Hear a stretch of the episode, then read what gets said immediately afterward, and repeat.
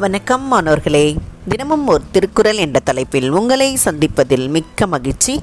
அதிகாரம் முப்பத்து ஒன்று வெகுளாமை குரல் முன்னூற்று மூன்று. மறத்தல் வெகுளியை யார்மாட்டும் தீய பிறத்தல் அதனான் வரும். மறத்தல் வெகுளியை யார்மாட்டும் தீய பிறத்தல் அதனான் வரும். இதோடைய பொருள் எவர் மீதும் கோபம் கொள்ளாதீர்கள். ஏனெனில் தீயவையெல்லாம் சினத்தால் உண்டாகும். நாம் யார் மீதும் கோபம் கொள்ளக்கூடாது. அப்படி கோபம் கொள்வதனால நமக்கு தீமைதான் ஏற்படும் என்பதை தான் இந்த குரல் நமக்கு உணர்த்துகிறது. இதற்கு நாம் கா- ராமாயணத்திலேருந்து ஒரு நிகழ்வை பார்க்கலாம். ராவணன் ரொம்ப கோபக்காரன்.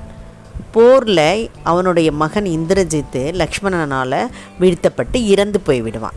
இந்த செய்தியை அசுரர்களும் அரக்கர்களும் ராவணனிடம் எப்படி சொல்வது என்று தயங்கி இருப்பார்கள் அப்பொழுது ஒரு அரக்கன் மட்டும் என்ன செய்வான்னா துணிச்சலை வரவழைத்து கொண்டு ராவணனிடம் சென்று அவன் மகன் இந்திரஜித் போரில் இறந்துபட்டான் என்ற செய்தியை சொல்வான். உடனே இந் ராவணன் என்ன செய்வான் என்றால் அந்த அரக்கனை தலையை சீவி விடுவான். அதற்கு பிறகு போருக்கு சென்று இந்திரஜித்தே இறந்துபட்ட நிலையை பார்த்து கதறி அழுது துண்டுப்பட்ட கையை பார்த்து அழுது அவனை அப்படியே எடுத்து வந்து அரண்மனையில் பஞ்சு மெத்தையில் போட்டு புலம்புவான். இந்த செய்தி மண்டோதரிக்கும் சென்று சேருகிறது. அவள் ஓடி தன்னுடைய மகனை கண்டு அந்த காலடியில் இருந்து அழுகின்ற காட்சியோ துன்பமிகு காட்சியாகவும் இருக்கும்.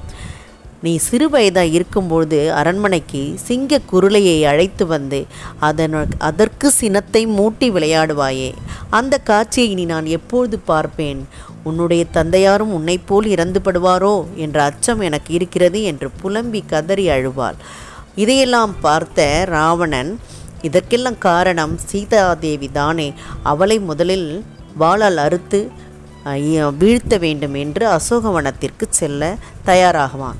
அப்பொழுது மகோதரன் குறுக்கிட்டு பொறுமை காத்தருளும். நாளைய போரில் லக்ஷ்மணனையும் ராவண ராமனையும் வீழ்த்திவிட்டு சீதையினை எப்படி அடைய முடியும்? இப்பொழுதே சீதையை வீழ்த்தச் சென்றால் நாளைக்கு நடக்கக்கூடிய போரினால் உனக்கு ஒரு பயனும் ஏற்படாதே. ஆகையால் பொறுமை காக்க வேண்டும் என்று அவன் ஆறுதல் சொல்வான். அப்போ நாம் கோபம் ப காட்டினால் நமக்கு தீமைதான் விளைய நேரிடும் அப்படின்றத தான் இந்த குரல் நமக்கு உணர்த்துகிறது. இதிலிருந்து நாம் தெரிந்து கொள்வது யார் மீதும் கோபம் கொள்ளக்கூடாது. இதை வழங்கியவர்கள் ஐடிடி திருப்பத்தூர் மற்றும் இரா வனிதா தமிழாசிரியர் காரைக்குடி நன்றி நன்றி மாணவர்களே நன்றி.